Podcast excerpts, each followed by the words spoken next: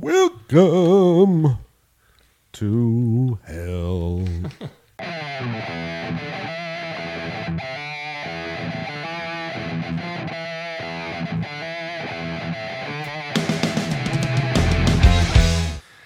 Hello and welcome to the Jersey Shore Musicians Podcast. I'm Matt. Jeff's not fucking here, so I'm doing this shit by myself. Tonight, we got the guys from Someday You'll Know Us, Rob and Jack. Welcome, Hi. boys. How's it going? Thanks for having us. Ah, not a problem. Uh, how we doing tonight? we are doing. And that is about the level we're going to be at. That's awesome. Do you have any trouble finding the place? You got here all right? No, not really. We got here pretty early, actually. Good, good, good, good. So we uh, we like to lead everything off and start with how did you guys get into music and how did you end up all becoming you know coming together to make the band someday you'll know us. That's a story of most of my life. Same for me. Like you so my parents put me into like basically daycare but with music Yeah. at like 18 months old. And so they would just sit you down in front of a tiny little xylophone and they're just like, bang on it. And you eventually learn like your notes and all that fun shit. And so I've just been, and I took music lessons immediately after that for from like piano to saxophone to guitar to whatever else I felt like doing, as well as singing. And then it just, I never stopped. That's awesome. So now, and then eventually, I bumped into him in a bar, and he's like, "Hey, I need a guitarist for a band," and I'm like, "I'm busy right now, but maybe in like a couple months." It's actually true. He stole me from a different band. With me, though, music started around when I was five years old. My parents got me a little acoustic guitar for Christmas, which they then promptly took away because I didn't know what I was doing, and I got annoying real quick. Yeah, I imagine. Did not stop me from sneaking into their closet and taking it back every other day. That's great. And you've been playing ever since. Absolutely. That's awesome. That's awesome. Uh, any other guys you've been in the past? Like any any projects that you want to bring up? Um, I mean, I used to be uh, originally the bassist and then rhythm guitarist of a band called uh, The Years We've Sinned, which was also known as Uncharted Waters in the early days. But that was back in like 2012, 2013. uh, meanwhile, for me, this this is the first rock band project that's actually taken off the ground. But I've been in you know multiple different bands for jazz orchestras or jazz bands or um, uh, what was the other thing that I was in? Like basically the the studio I was at was like, "Hey, we're gonna have all the kids taking lessons put on a show. Do you want it?" And I was like, "Sure, fuck it." And they're like, "Cool. What are you gonna play? Whose songs are you gonna play?" And I'm like, "Can I play mine?" And they're like, "Yeah, do it." So- I that was me doing my own music for the first time at like 15, and I That's was awesome. like, yeah, I went to a place called Rock House. They used to do that. He used to make every year. The kids would uh, they'd all make a CD together, and they like you know all the groups of kids on every track, and then you'd have like the CD release party, and it would be a big thing when like you know cover bands playing, and then throughout the day all the kids get to get up and playing different songs, and yeah, it's cool. It's cool. It's cool. It's just, it helps build you up a little, you know. Yeah, it's funny because um, the place I went to was up in Belmar, and they they eventually were like, oh yeah, like because when I was doing it, we were just renting out like the local firehouse, and eventually he got in like on good terms with the guy at the Stone Pony, and that guy was like, sure. Bring your kids here and do a show during the day when no one's here. That's fine. Yeah, So now a bunch of kids get to play the Stone Pony once a year, and they lose their minds over it. that's that's great. Yeah, that's awesome. That's that's the best way to build them up, give them confidence, and then when when they go to try to be in a band, they have a little. They you know they're not gonna do. They're not gonna go in there thinking they're gonna fail. They got a, you know, they got a little behind them. It's, Yeah. it's, it's good. Which which is good, but there's also just for me the worry of the inverse of ah they think they know what they're doing and they don't. Like I mean, everybody falls on their face, man. Oh, It's- yeah. it's- it, it happens. It, it- there's no there's no avoiding it. there just isn't. Yeah, like I've for actual instrument training, I've been playing in- in one solid instrument for 22 years now, and like I've been I've been in the music business. I've talked to literal legends back in the like in my college days. I talked to some of the people who came and gave us extra classes and stuff, and you know I'm like, oh, this is not what I thought this was at all. and then you know I see kids being like, oh, we just got to put something on the internet, and I'm like, oh. That's a, ooh, you got to work harder than that. No, uh, it's it's everything that's wrong with today with music. But all right, so back to the topic at hand. Someday you'll know us. yes. Give us a little history on the band, how you got to the point you're at now.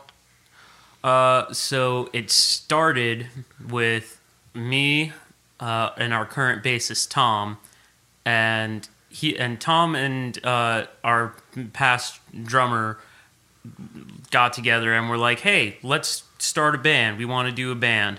So they're like, "Okay, we need guitarists and vocals because we have drums and bass." Uh, and so they called up my friend, who then was, and they were like, "Hey, do you know any guitarists?" And she was like, "Yeah, here, here's this guy," and it was me. and I was, and I came in.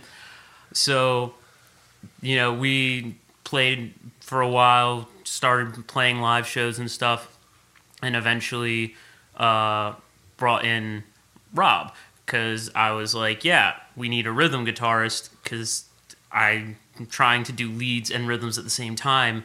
And I can't. Yeah. That we need we need the extra sound. So they I convinced them to bring in Rob, and so then from there, from there, Rob was like, "All right, I'm gonna bring my musical style into this," and then it changed from like punk, like pop punk type things, very upbeat, happy type stuff, to all right, now let's write some heavier things, Yeah, and then well, that's uh, what that's what it is. It's a it's a melting pot of everybody. Yeah. And then from there, we lost a few people, gained a few people. Uh, you know, drum, drummer eventually found a different project, singer eventually found a different project. And the main thing that we had always said for us as a band that the three of us had agreed on was look, whoever's the best at doing the thing does that thing. Like Yeah. it doesn't know hurt feelings. If someone's better at leads, they record the leads or whatever. They do they do what is best. And at the time, we were doing stuff where you needed you know a high, clean singing voice, and that was what I fit best at. And I'm like, damn it, I want to keep playing guitar.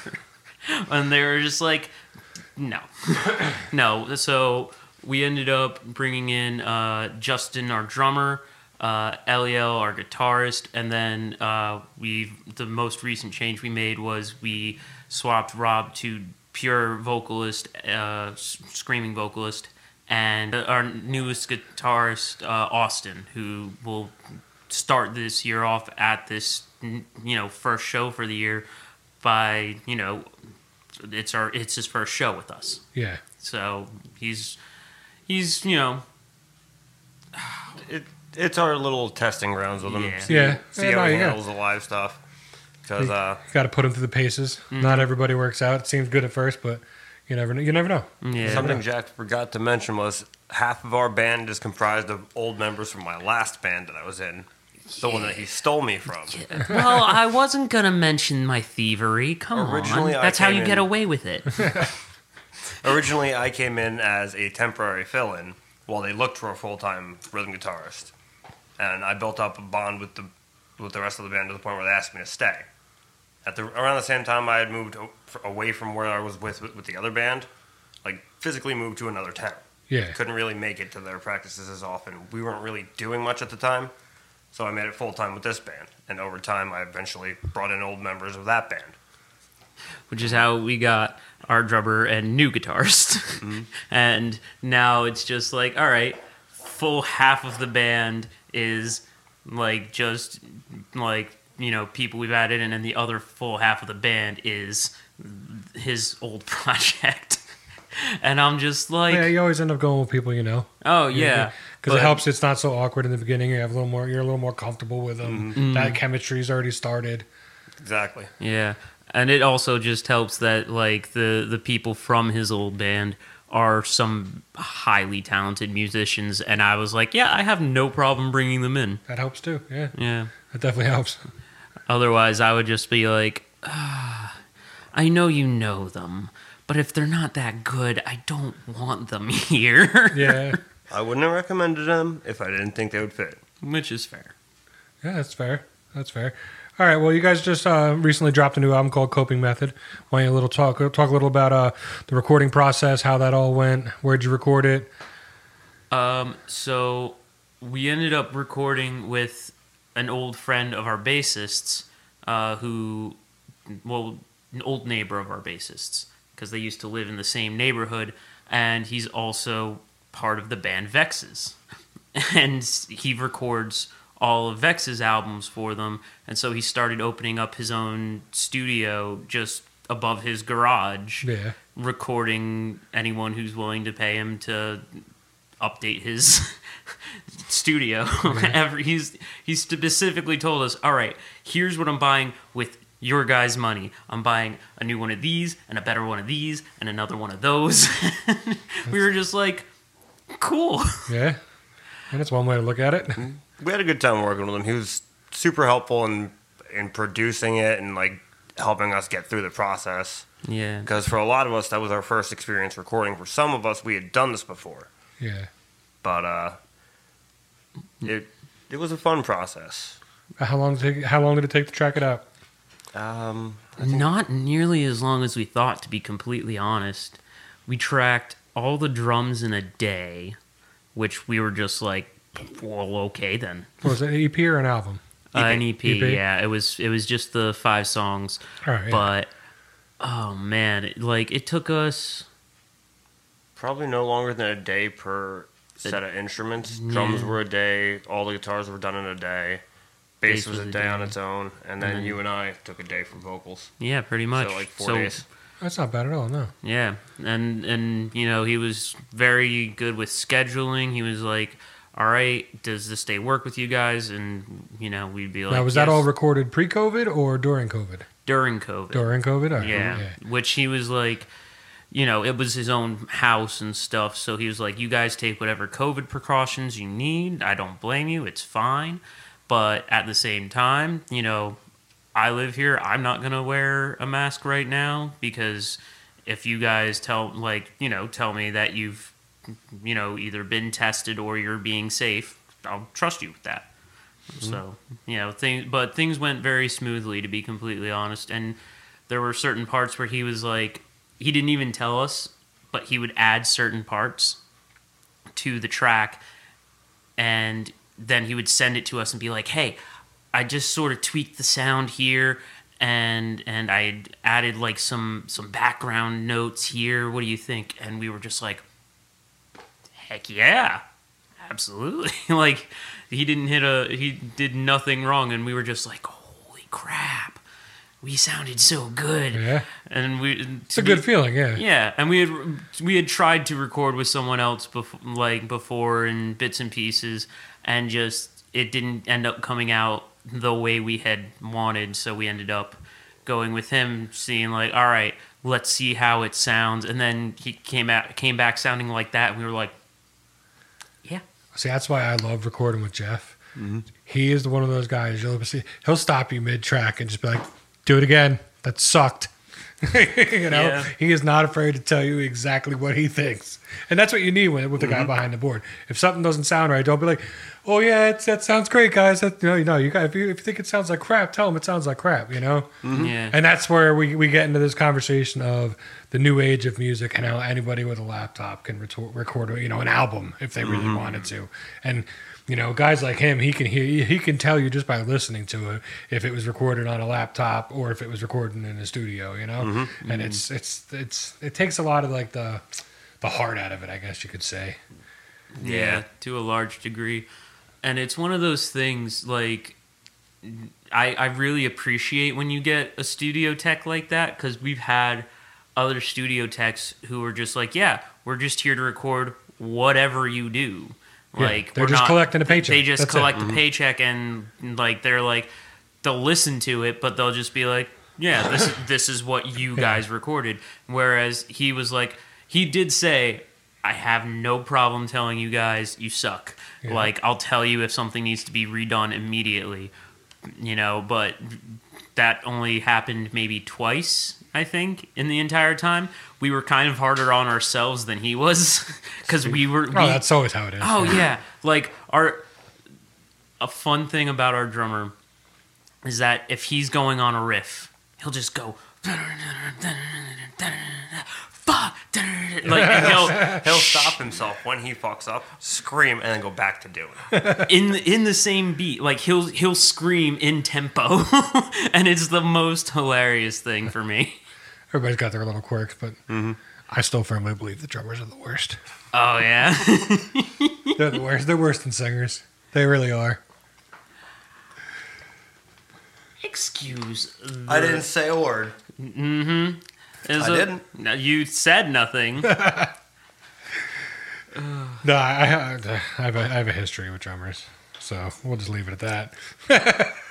Let me just say with the uh, him accusing me of saying something, I'm pretty sure the video feed skipped at that point for a second. I mean, I can edit it out, or I can leave it in.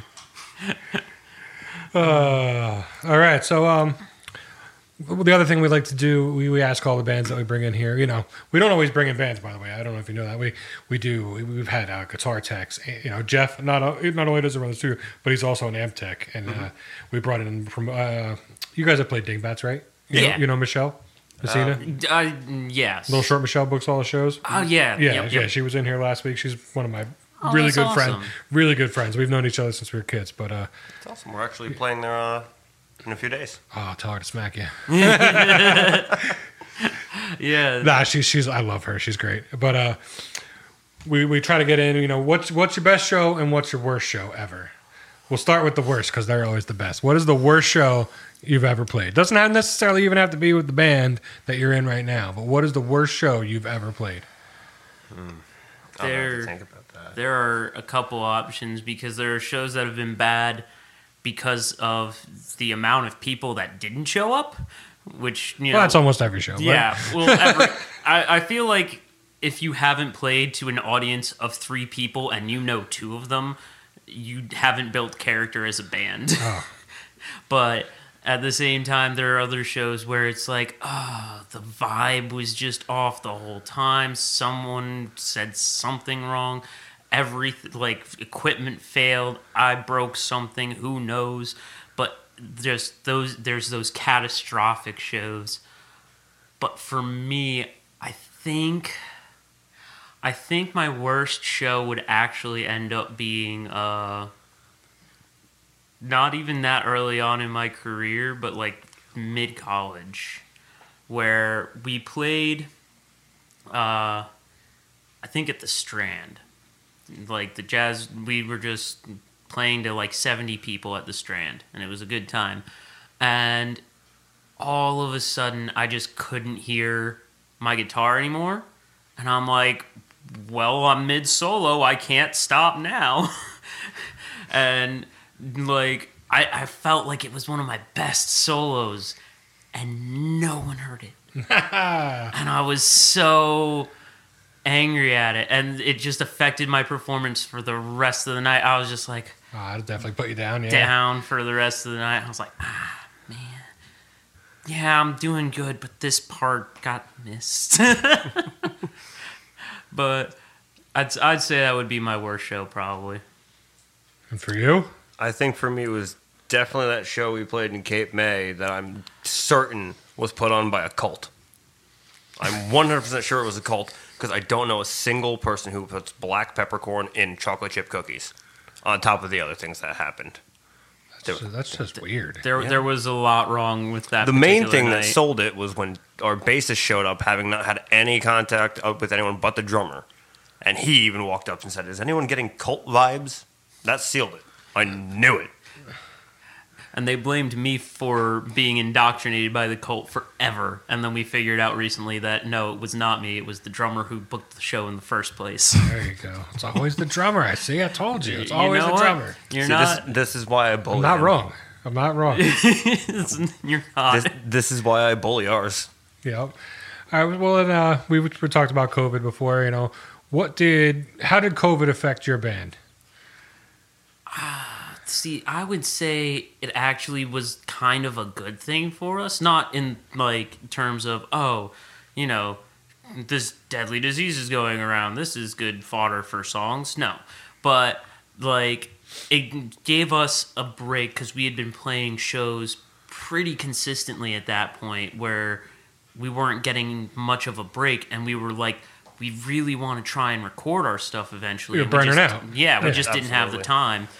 And so it gave us the time to back off and be like, all right, let's sit down, get a studio, and just get at least five songs out.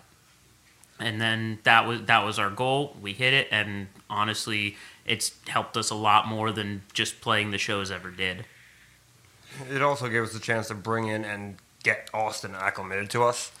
So we've had a chance to work with him, learn his play style, his writing style, see his strengths and weaknesses, and play to him. Yeah. As well as let him get used to us and be like, got- yeah, you gotta "All gel." Yeah.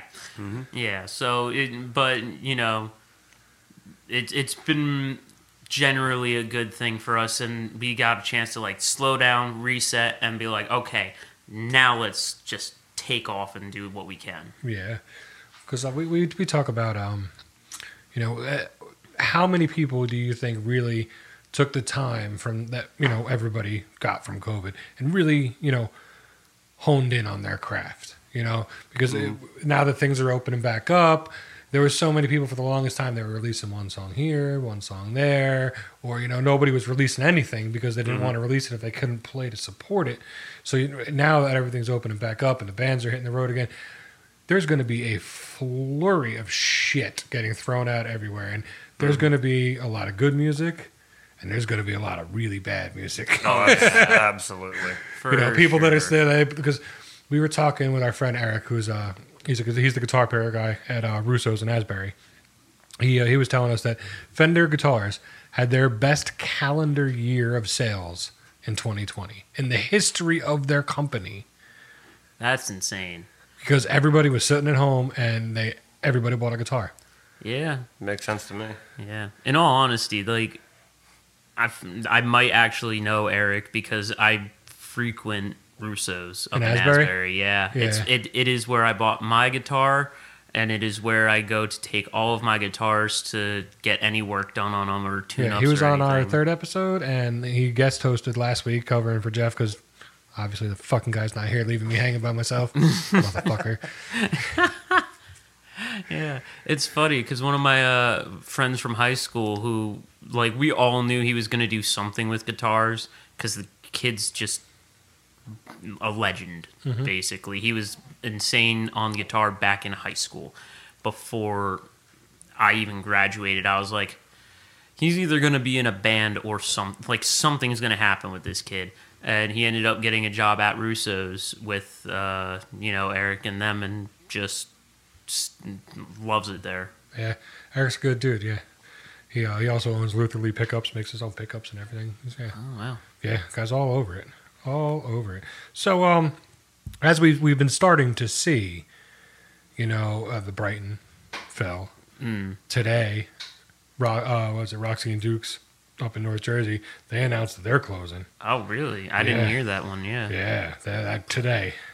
Dang. Yeah, so it's what do you guys think? What clubs are going to bounce back? What clubs, you know, like there's going to be a lot of clubs that don't come back. Mm. What Yeah. what what do you think that the, the the music scene around here is even going to be from here on out? Are you just going to have your pay to play, you know, Stone Pony, House of Independents, or you gotta, you know, you gotta guarantee fifty to sixty people through the door if you even want to touch the stage, and then you're going to have hordes and hordes of bands lining up for it mm-hmm. because there's nowhere else to play because all the little all the little places are Yeah. board up. Yeah, I'm hoping that a lot of the little places will either get picked up by someone new and they'll start their own little thing going on there. Because eventually, I want to start trying to do that and putting on shows like showing what the local scene can do. Well, that that's I've seen. There's a big resurgence right now of DIY, mm-hmm. VFW halls, you know, mm-hmm. outdoor parks. Yeah. My band played two over the last like six months at, at uh, Hebrew Park in Lacey. for my buddy my buddy Jay and Stomp Out Animal Abuse, big charity things we did. Nice. Yeah, it was good. It was good times. And now they they they're doing it in Bamber at the VFW hall out there. Yeah. So Yeah, uh, it's one of those things where, like, the internet helped get a lot of music out there. Not all great music, obviously, but they've it's helped a lot. see, I would say it, it did for a while, and Yeah. na- now it's more if you're not fit for that algorithm, you don't get seen at all. to a degree, yeah, for you sure. know, and then we, we even get into like, we, we, you guys are on Spotify? No? Yeah. Mm-hmm. You, you then you know you get what Mm. seven tenths of a penny for every for every stream you have or something like that. Something four- like four that. tenths of a penny, some shit yeah, like that. that's Yeah. a real low amount. Oh yeah, you could you could you know you could sell you, you could sell your you know a thousand songs and you it's nothing. hmm Yeah, that's actually one of the things that, uh, like, because I was I was handling the uh, the distribution for our EP for the most part was like, all right, what what's the best you know company to go with for distributing music and stuff like that, uh, and you know it all just kind of part of it was like, all right, how much do we think we're going to be producing music? Because part of it was, all right, you have to think about how much you're going to produce music every year and how much and you know how much each service costs for this that and the other thing you know and we ended up going with one that distributed us to spotify and youtube and all these other places Apple, Apple Music, Amazon Mhm. Music. Yeah, and it, it was like cool, and they and they deal with you know all of the you know legalities of stuff for us, but they and we just we do pay them like once a year, but they let us keep all of our revenue. So we're like, cool, we're really glad about that. But you know, even then, like the bits and pieces that come back, unless you get like, you know, specific stuff, like we we had to pay a little extra to get money back from YouTube in case you know someone decides, hey, I like this song, let's put it in the back of our workout video. Like we would get paid for that. yeah. So it's one of those things where it's like, yeah, we just gotta keep like, you know, you, you have to either put out such a large volume of music that it starts making money on its own and those pennies add up, or you just have to not care about the pennies and just keep making whatever you want. As I said to you guys before we started this, you know how you make money in music? You, You don't. You don't. we, we were we, we talked about it last week. I think it was uh, the best way to make money with music right now, at least, is trying to do it for TV or movies or something like mm-hmm. that. Because you'll make mm-hmm. more you'll make more money doing this like you know a 10 second little clip on a commercial Oh, than you will selling us you know trying to sell your songs on Spotify or Apple mm-hmm. Music or Yeah. Well, a, a good part of that is like those are like guaranteed to play more. Oh, yeah. Like it, it's one of those things where it's like, yeah, they pay a butt ton just to, you know, put it on air a bajillion times, which hate everyone hates. but at the same time, like for the amount that we've put out for just the five songs that we put out, we've gotten a surprising amount of people who are just like, I'm about this. I'm gonna listen to it a bajillion times. We're we we got very lucky with our first couple of songs where they're just people are like, absolutely. Let's let's listen to more of this. Let's see what these guys are about. awesome. That's great. And uh, all right, well, you know, you guys got any shows lined up? September 10th is uh, our biggest show to date. Mm-hmm. Yeah, we've got uh, the Blue Ridge Rock Festival down in Virginia, which, for anyone who doesn't know, it's it's another one of the you know you pay for your slot to play, but at the same time, the amount of bands and the level of bands that are at that show make the exposure alone worth it. Like, because we we announced that we're oh, we're playing in that show, and suddenly we've got ten times more listeners than we've ever had. We have you know streams and and views of stuff coming in constantly, and it's just been to a point where we're like. This is more than we were anticipating. How did we do this? what did we do right? Can we do it again? Just alone announcing that show was a huge boon for us. Like within, I'd say two days, we had doubled our monthly listeners. That, that's great. Yeah. Yeah. So, because you know some of the other people on that are you know big names like Megadeth, Anthrax. Uh, we've got Limp Bizkit on the day that we play. Yeah, Rob You know, Zombie. Rob Zombie got announced, and suddenly everyone's like, "Oh my god!" It's like it's Yeah, well, it's one of the big outdoor festivals, bunch of stages, right? yeah, yeah. And so we're just we got very lucky to be like invited to pay for a slot for that because we were like because this this came in this offer came in in like August of last year ish Somewhere around that. somewhere around that It's like fall of last year and we just we thought about it for a while and then eventually we were just like we should we really ought to so you know we we pulled together the money for it and paid for it and then waited for months and months And you couldn't tell anybody. because they were like yeah you can't announce that you're playing until we announce that you're playing That's, that's how that's how it works. Yeah. And so we ended up saying, all right, we'll wait. And we've just been sitting on it for so long and we wanted to tell everybody. And then last month, when they finally said, "All right, it's your turn," everything changed for us. Everything started falling into place to get further and further with what we're doing. Uh, in fact, right now, our drummer is tracking a few new songs. He was actually supposed to be here with me tonight, but had to go to the studio. That's awesome. I'm happy for you guys. That's that's that's great. That's like you you could pinpoint that spot where like this is where it made that turn. for sure. And it's one of those things where like there's there's a difference between, you know, like I've I've met uh, Bernard Purdie and I got to play one song with him in private in a back room at a college and it was a great experience. It was awesome. The guy is a living legend who played with Aretha Franklin like insane Yeah.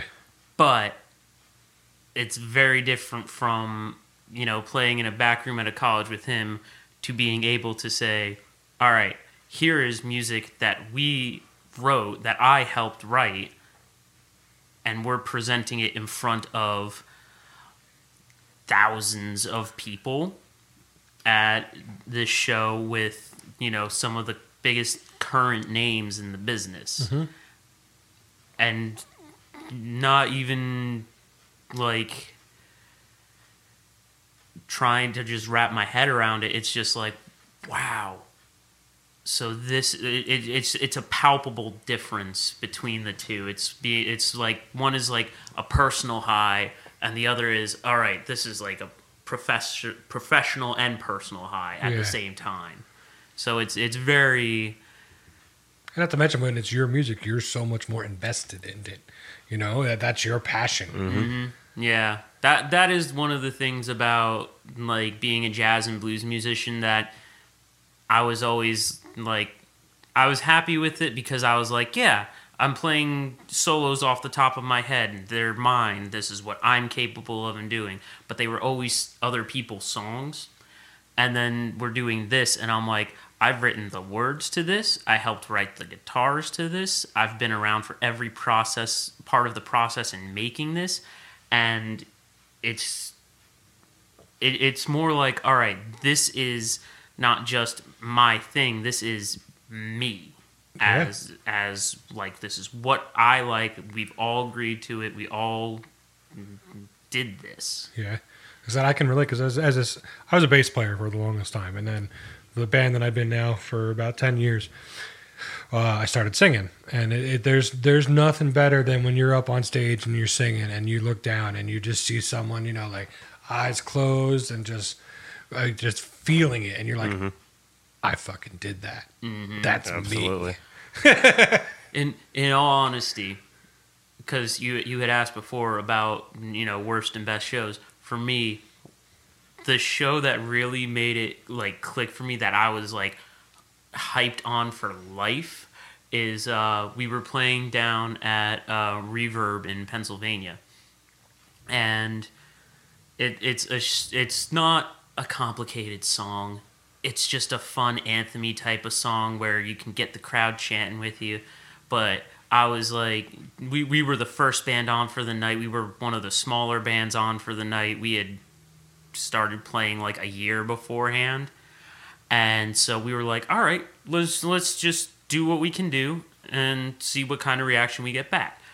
And I was and I asked the crowd to chant with me, thinking maybe a person would do it, possibly who knew us. Yeah. And then I look into the crowd, and there's a decent crowd of people chanting the words that I had asked for them back. And I was like, oh shit, I did this. Yeah. I asked for this, and I just immediately was like, there was no doubt in my mind of, cool, this is everything now. it's getting back to this that I'm trying to get to. It's a moment of, hey, do the thing. And then they do the thing. And you're like, I didn't think I'd get this far. Yeah. I know. I didn't have a plan for after this, so now I need to figure some things out. Me and Jeff have said it a couple times that uh, the the one thing about being a musician is you you have to learn how to get up, and then get and then you're gonna fall, and then you gotta learn how to get yourself back up, and you're gonna have to get up like you know 20, 30 times, so, you know, and it's it, it's eventually you get to the point where you're like, you know what, fuck this, but you know that that's it. You're, you there's never like a a straight line, you know, you're always up and down and up and down. There's days where you're like, you know what, I don't want to fucking do this no more, and then the next day you're like, I don't even know why I fucking said that. I'm like, I love it, you know.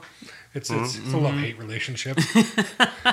it's a love hate relationship with yourself. yeah, pretty much. Definitely is.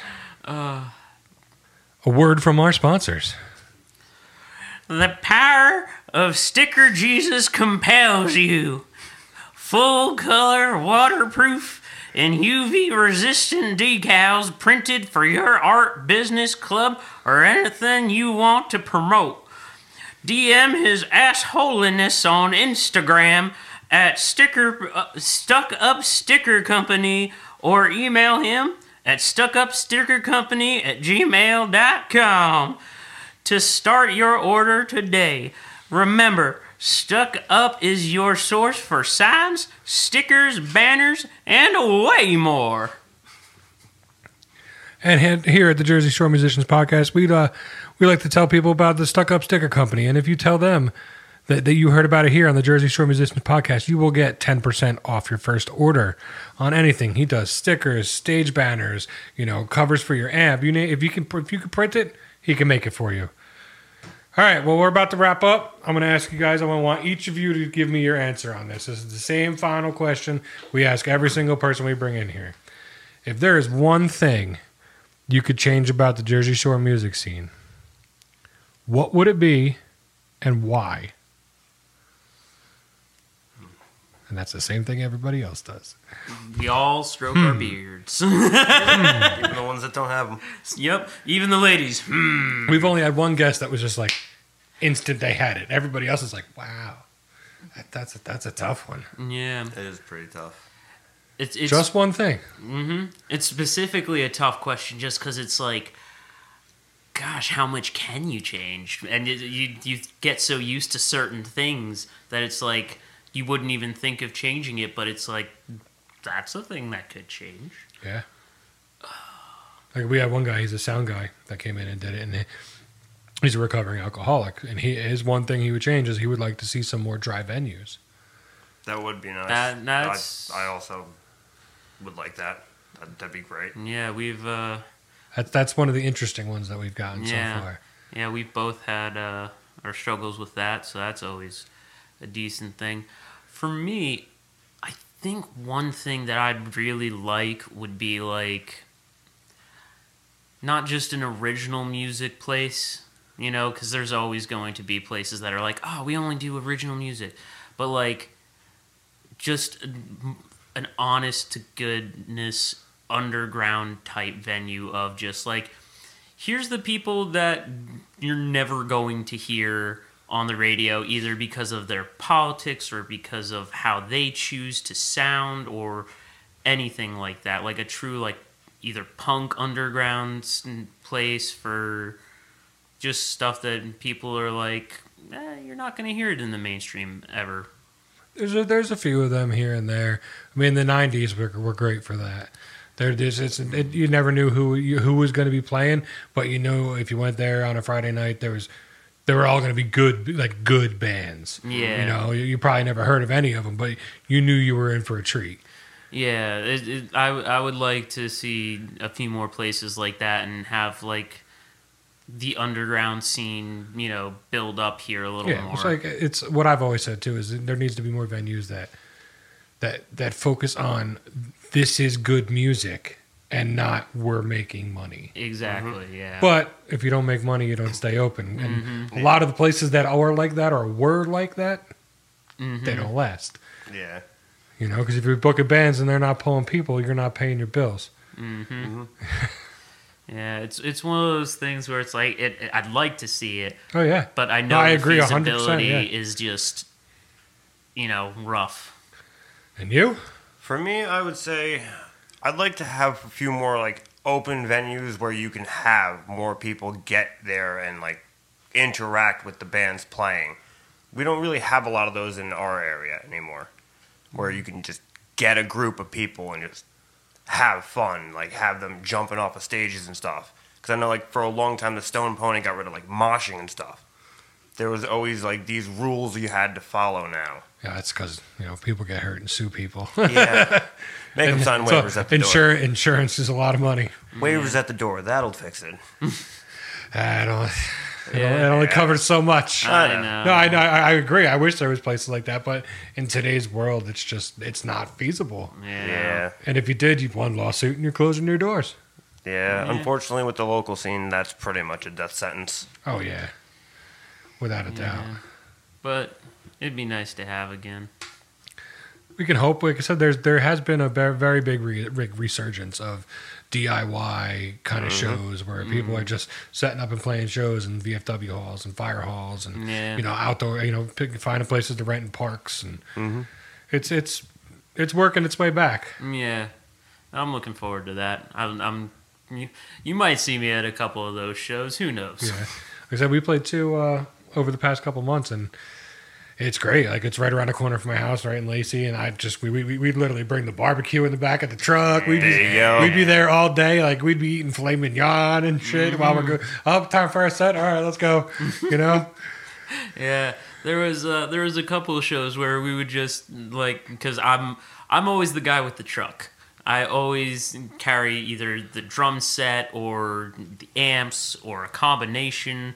Like I've, I I am the one who carries most of our You- equipment. You, are the U-Haul. I am the U-Haul just by virtue of I have a truck. Yes. Um, and so there have definitely been a couple shows where we just were like, all right, we got all our stuff. We're, you know, early or, you know, we don't go on right away. So we'll just sit outside and be like, we don't want to pay for drinks. We don't want to pay for food. Let's just hang out in the parking lot on my tailgate. hang out, have a good time. Couple beers. Yeah. You know, and then every and then you know you just start your own little party in the parking lot, and eventually you're they- they're like, oh hey, yeah, you guys are on like in like a band, and we're like, ah crap, you gotta run. yeah. Yeah, we, yeah, me and my guys, we, I mean, you know, useless. We always, we always get there, watch every band, you know, sit there and drink all night long. And mm-hmm.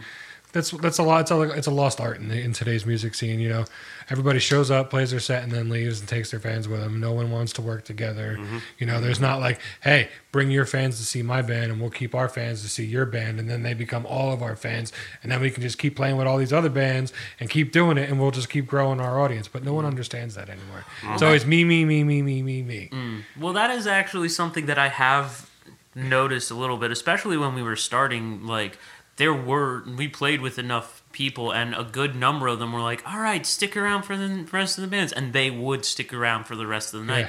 And there were a couple of shows where, like anymore, they're just like, "Hey, you know." Like these guys left, like played the first set and then left. We'll send them their money, but you know they're only getting the base amount. We made a little extra. Here you guys go. Yeah. You know you, you get more for sticking around and and being part of the environment and the scene. My one story, I love telling it because it's it's funny. We were uh, we were headlining at the Saint, and uh, it was a Friday night. Place was fucking packed all night long, wall to wall people. We go up on stage, we start setting up. They pull the curtain back for us. Just the twenty five people we brought. Not one other band, not nobody in the fucking bar. I was just like, ah, motherfuckers. They say the main event's the loneliest place. yeah, it is. It is. It sucks.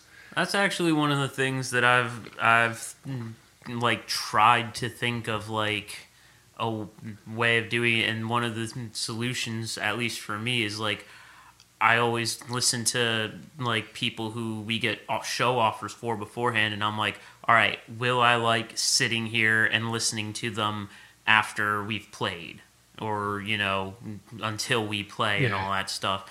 And if it's a yes, then I'm like, cool. If it's a no, then it's like, all right, well, I'll still sit around anyways and listen to them, but you know, it's one of those things where I'm like, people should just well i say should just no but like you know one of the things you should do is try to book shows for people you like so that Yeah. you're going to stick But around people don't li- people don't like, appreciate music the way they used to. You know, people mm-hmm. used to go see a show. Mm-hmm. Now people go see the band that they were coerced in from their friends to buy a ticket from, and it's like inconveniencing them. So they go see that one band so they don't look like an asshole, and then they go home. Mm-hmm. See, I, I still think people should stick around because you never know what you're going to find. Like the one time, the last time we played at Dingbatz, we were opening for a band called the Raskins. And I had never listened to them before, but they looked like an old, older, like, I want to say Motley Crue era type band. Yeah, yeah They wound up borrowing our head units for our amps. And so we stuck around, and they put on a show that was killer. I never would have expected it. yeah, yeah they put on a hell of a show and you know after and because they borrowed our gear their promoter was like oh hey are you guys the guys we borrowed the equipment from? I'm like yeah yeah glad it's being put to good use. And he was like yeah here let me you know buy you guys a drink. And we were like thanks sure. Yeah. you know but uh, it also kind of helped cement us at Dingbatz as like hey these are good guys like they'll work with other people and all that stuff so it's just good it's good to be good to other people yeah. that's just mm-hmm. what it is I said it's the biggest thing is don't be a dick. Mm-hmm. Don't be a dick. Because I've been doing this for a long time. Like me and my band Useless, we're all you know. I'm the youngest one in the band, and I'm almost forty. You know, and it's we've been doing this a long time. We've all been playing shows since the '90s. You know, and it's we have a lot of repu- like a reputation. Like you know, a lot of people know us all over the place. It's because we're not dicks. We show mm-hmm. up, we hang out, we never talk shit about anybody, and if we do, it's it's normally a joke. But you mm-hmm. know, and it's it's it's just don't be a dick. That's the best way to get somewhere. Is just don't be a dick. yeah Music's supposed to be a uniting force. Oh, yeah, exactly. Like I said, when I was growing up, the music scene, the music scene was like a community, mm. and everybody would hang out, and you know, all the different bands would hang out outside of shows. We'd go and do stupid shit that doesn't happen anymore. Unfortunately. Mm. It's not. It's not. It's not. what It's not what it was, but it's probably never will be again. You know, it's always going to be something mm. different. Yeah. I think a, at least part of that problem is like the amount of people who take videos of shows and they're like and lots of people are like ah i can just see it later We've been talking about this one a lot too. Let me get your th- feelings on this as a band. Let's say you're playing Dingbatz, right? It's twenty dollars to get in the door, right? You're playing with some band, twenty bucks to get in the door. How would you feel if they also offered a ten dollar online ticket and you could live stream the show? See that I think it's brilliant. it's a great idea and i honestly wouldn't mind that specifically because it's like But it means less people at the show. not necessarily It could though. because uh, for well for us at least as a group we travel a lot so our local fans can't make it out to all of our shows Yeah. that they want to see us at but this would then be like all right you guys have a chance to see us play with these huge names or so that's that's the upside, that but the we do. downside is you're just gonna get some people like, why am I gonna drive all the way over there to go see and pay twenty dollars to go see you guys when I can sit on my couch and pay ten bucks and see the same thing? At the same time, there's the people who are gonna want to be there for that feeling of being. Yeah, but you still have a lot of people who are still kind of iffy on the whole COVID thing, and they don't want to be in mass them. groups of people. Mm-hmm. You know, it's just it's just mm-hmm. another outlet to make mm. sure more people see your band. Exactly, mm. it would help with them seeing the shows because I know a lot of people have been saying, "Man, when are shows coming back?" Tell some of my coworkers at, at my full time job, they keep asking me, "When are you playing a show? We want to come see shows." I'm actually playing tomorrow night. Oh, nice. Yeah, we're playing uh, down at the waterfront in Lacey. Oh, Us in a band called Dying Light. Oh, cool. Right at big fancy restaurant right on the water. Very Bunch of metal bands. I've been there, a cou- uh, I think, once or twice. So it's a really super nice place. Oh, absolutely. You just wouldn't expect like we play like a like a Stone stoner rock, doom, sludge kind of thing, Mm-hmm. Kyuss in that in that vein, and uh, we're we're loud, like we're real loud, and Mm-hmm. when just us playing there, it just doesn't seem right, but it works. We played there like twice already, not once, and when we went over, great. I mean, they're all like we're we're so loud, everybody's kind of like that, and we do this really killer cover of uh, "Ain't No Sunshine" by Bill Withers, Ah, and as soon as we hit that, everybody's like. Wow, they see a bunch of these big bearded dudes, and we're being all crazy with ourselves, and then we just launch into some Bill Withers, and they're like, "Oh shit, these, these dudes are serious." That's actually one of the things that I've I've been try always tried to do with our music is like never write just one specific style of stuff. It's just like yeah, I want to surprise people. Surprising people is the best part about music. Oh yeah, we got like slow Black Sabbathy kind of stuff, some faster, more you know, like technical kind of metal.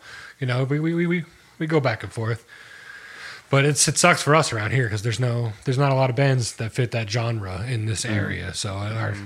we normally end up playing with like punk rock shows, and then like we're like that one band that doesn't fit in. Or if mm-hmm. we're playing like a Dingbatz metal show, we're just just not metal enough, you know. Yo, you have no idea. Because we play like our our riffs are super heavy, but I don't scream at all. I say mm. I full voice singing the whole time, and it's like a lot of people. I- My one of my biggest influences is Life of Agony, so mm-hmm. that's exactly right where my realm is, and it just kind of takes that heaviness and just smooths it out a little bit. Well, yeah, so for the longest time before we brought in Austin, he was on guitars as well as screaming. So a lot of our songs were mainly just me singing and he would, you know, do some backup screams. Yeah, some And then, accents. yeah, and then we uh, you know, switched guitar, his guitar he, I took his guitar for a song and we had just one full scream song with where I sing the chorus and then he screams the rest of it. And then the rest of it was then back to me. And so it's one of those things where that was us for a while, and we played uh, this this one festival, which was just screaming metal band after screaming metal band after screaming metal band, and we and we were the first ones on for the night, and we are like, yeah, I felt like we did pretty good, and then we heard the rest of the band, and we are like, we don't match, we're not this Nah, group. we don't we don't fit in anywhere. I'm glad we got cheers because this is not our crowd. it happens. I mean, it, The only- but you got to play it the same. You're still going to find. You know, there's a good handful of people in those crowds that'll still dig you. you Oh, know. yeah. maybe Um, not as many as if you're on like the proper bill, but those you'll still pick out a few. yeah. Uh, we absolutely botched a cover during that one that specific show, and people were still saying, "Dude, I loved your cover of that song," and I'm like, "Why? It was bad." You, you literally couldn't hear me playing the guitar for a certain while because the string broke. like And- 15 seconds into the song, the string broke and it's during the, a lead. and it's the heavy string. It's the bottom string. Yeah. So it's the main part of the song. Yeah, the whole bottom end just falls right out. And yeah. it was just like, oh well, there goes that. All right, guys. Well, uh, thanks for coming in. Thank you for having us. No, It's been a good it's time. my pleasure. You guys were great, and I had a lot of fun. Yeah, Thank same you, here. thank you very much. Uh, can tell everybody where they can find you, how they can get in touch with you. You know, Uh, well, we are on Spotify, Apple Music, iTunes, YouTube, uh, several other music listening st- uh, platforms. We're Probably on most of them. We even bothered to get us on ourselves on Shazam, if that's still a thing. so we're on there. Hey, we're on Napster as well, which is Oh, a throwback. Wow. Napster Yeah, is still Napster's a thing, throwback. people. I thought that was a dead system. I yeah, while I was looking, I looked at all the places it was going to put us, and I saw Napster, and I'm like, really? Napster's still here? Basically, you can find our music anywhere you find music, and you can find us on social media, on like Instagram. I believe we have a Twitter. I and do. we have a yes, we Facebook. do have a Twitter. uh, Most of the handles Facebook. are usually SYKU official, or just look up on Facebook. Someday you'll know us. Yep. And you'll Awesome. find us. And as usual, you can hit us up at jsmpinfo at gmail.com if you want to come on the podcast or just talk shit, tell us we suck, you know, whatever. Or you can tell Jeff, get the fuck back here. I mean, what the fuck, dude? Seriously, no. I love him. He, he, he's my guy. He's, he, he needed a break. He's got family things to take care of. It's all good. He still lets me use the place, so can't complain. Thanks again, guys. I really appreciate it. Anytime. Absolutely. It was a